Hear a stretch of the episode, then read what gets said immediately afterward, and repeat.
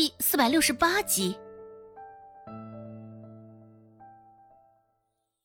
周有富心烦意乱，挠了挠头发，说道：“娘，你就放心吧，这二十两银子我们会想办法还你的，只是你得多给我们些时间啊。”虽说孟婆子恨不得立即让他们拿钱，只是也不得立即撕破脸，逼得他们没办法。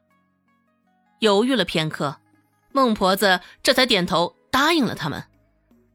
孟婆子继续说道：“你们不在这些日子，哼，我替你们将有斌这孩子照顾的好好的，你们的鸡鸭也都给你们带到这儿来，好生的饲料喂养着，是不是也该表示表示啊？”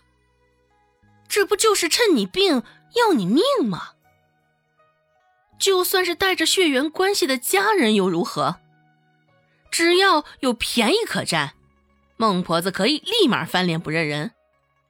孟婆子说道：“因为你们两个做出这般丢人现眼的事儿，哼，咱们周家在这整个镇上名声都臭了。”希望你们能有点羞耻心。”刘氏说道。“啊，那娘，这段日子辛苦你了。啊，嗯，这些鸡鸭里面随你挑两只吧。”什么？孟婆子大吃一声，继续说道：“我看你是还搞不清楚状况吧。”若不是因为有我在，有斌，还有你那些鸡鸭，早就饿死了。那娘，你的意思是？周有富心里更乱了，看着孟婆子张张合合的嘴，恨不得上前摁住她，让她闭嘴。孟婆子说道：“我要一半。”还真是狮子大开口。倒是一点儿都没有客气。刘氏看了一眼周有富，现在这事儿他已经是做不了主的了。而周有富看了一眼孟婆子，见她紧抿着嘴，一副绝不善罢甘休的模样。看来，若是今天不答应孟婆子这些无理的要求，他们也绝对不会好过。良久，周有富这才点点头。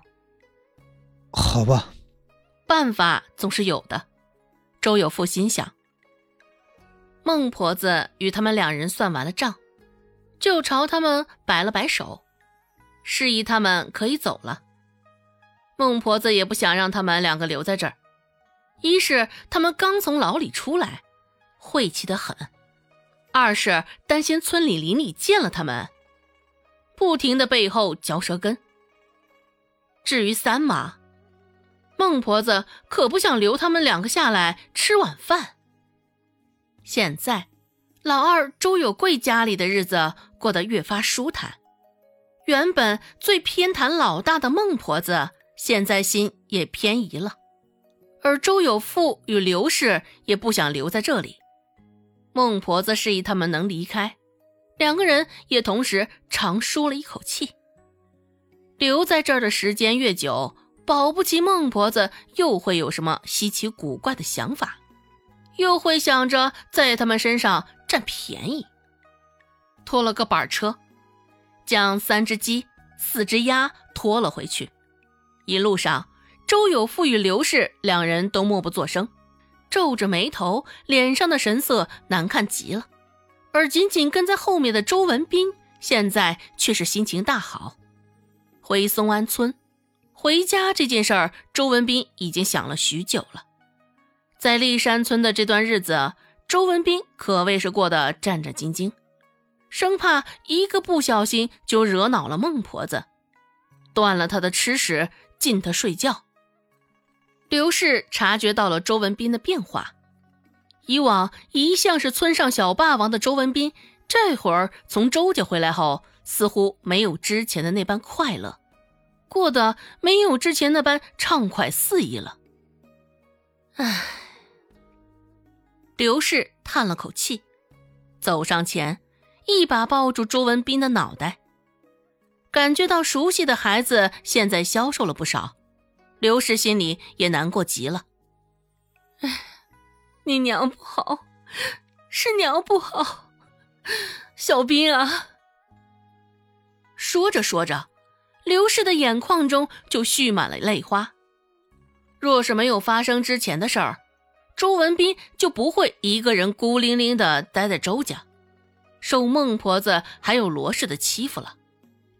刘氏心里只要一想到他不在的日子，孟婆子与罗氏两人是如何对着他施压，心里就是一阵的苦楚。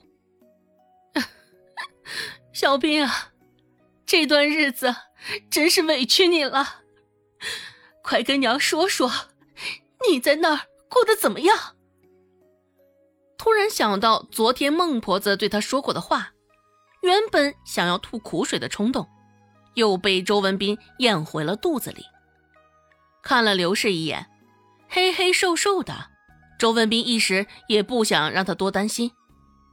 周文斌摇了摇头，说道：“嗯，娘，我在奶那儿过得挺好的，你别担心了。”周文斌难得的乖巧，只是刘氏听了他的话，心里却是更加难受了，一阵鼻酸。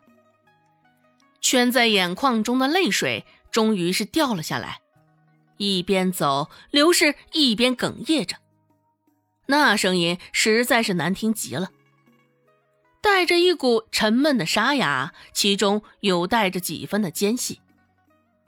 原本拖着板车的周有富终于是忍不住，一把将板车撂下，砰的一声，闹出不小的动静。原本还在咯咯咯的叫唤的鸡鸭，因为突然的变故，也是停住了叫唤，扑腾着翅膀缩在一起。周有富一脸厌恶的看向刘氏，斥喝道：“哭哭啼啼的做什么？还嫌我们家被人笑话的不够？”就连他这说话的语气中，也是难以掩饰的嫌弃。被他这么一吓，刘氏这才停住了哽咽。而现在的周家，孟婆子却是安安稳稳的躺在床上，享受着闲暇的午后时光。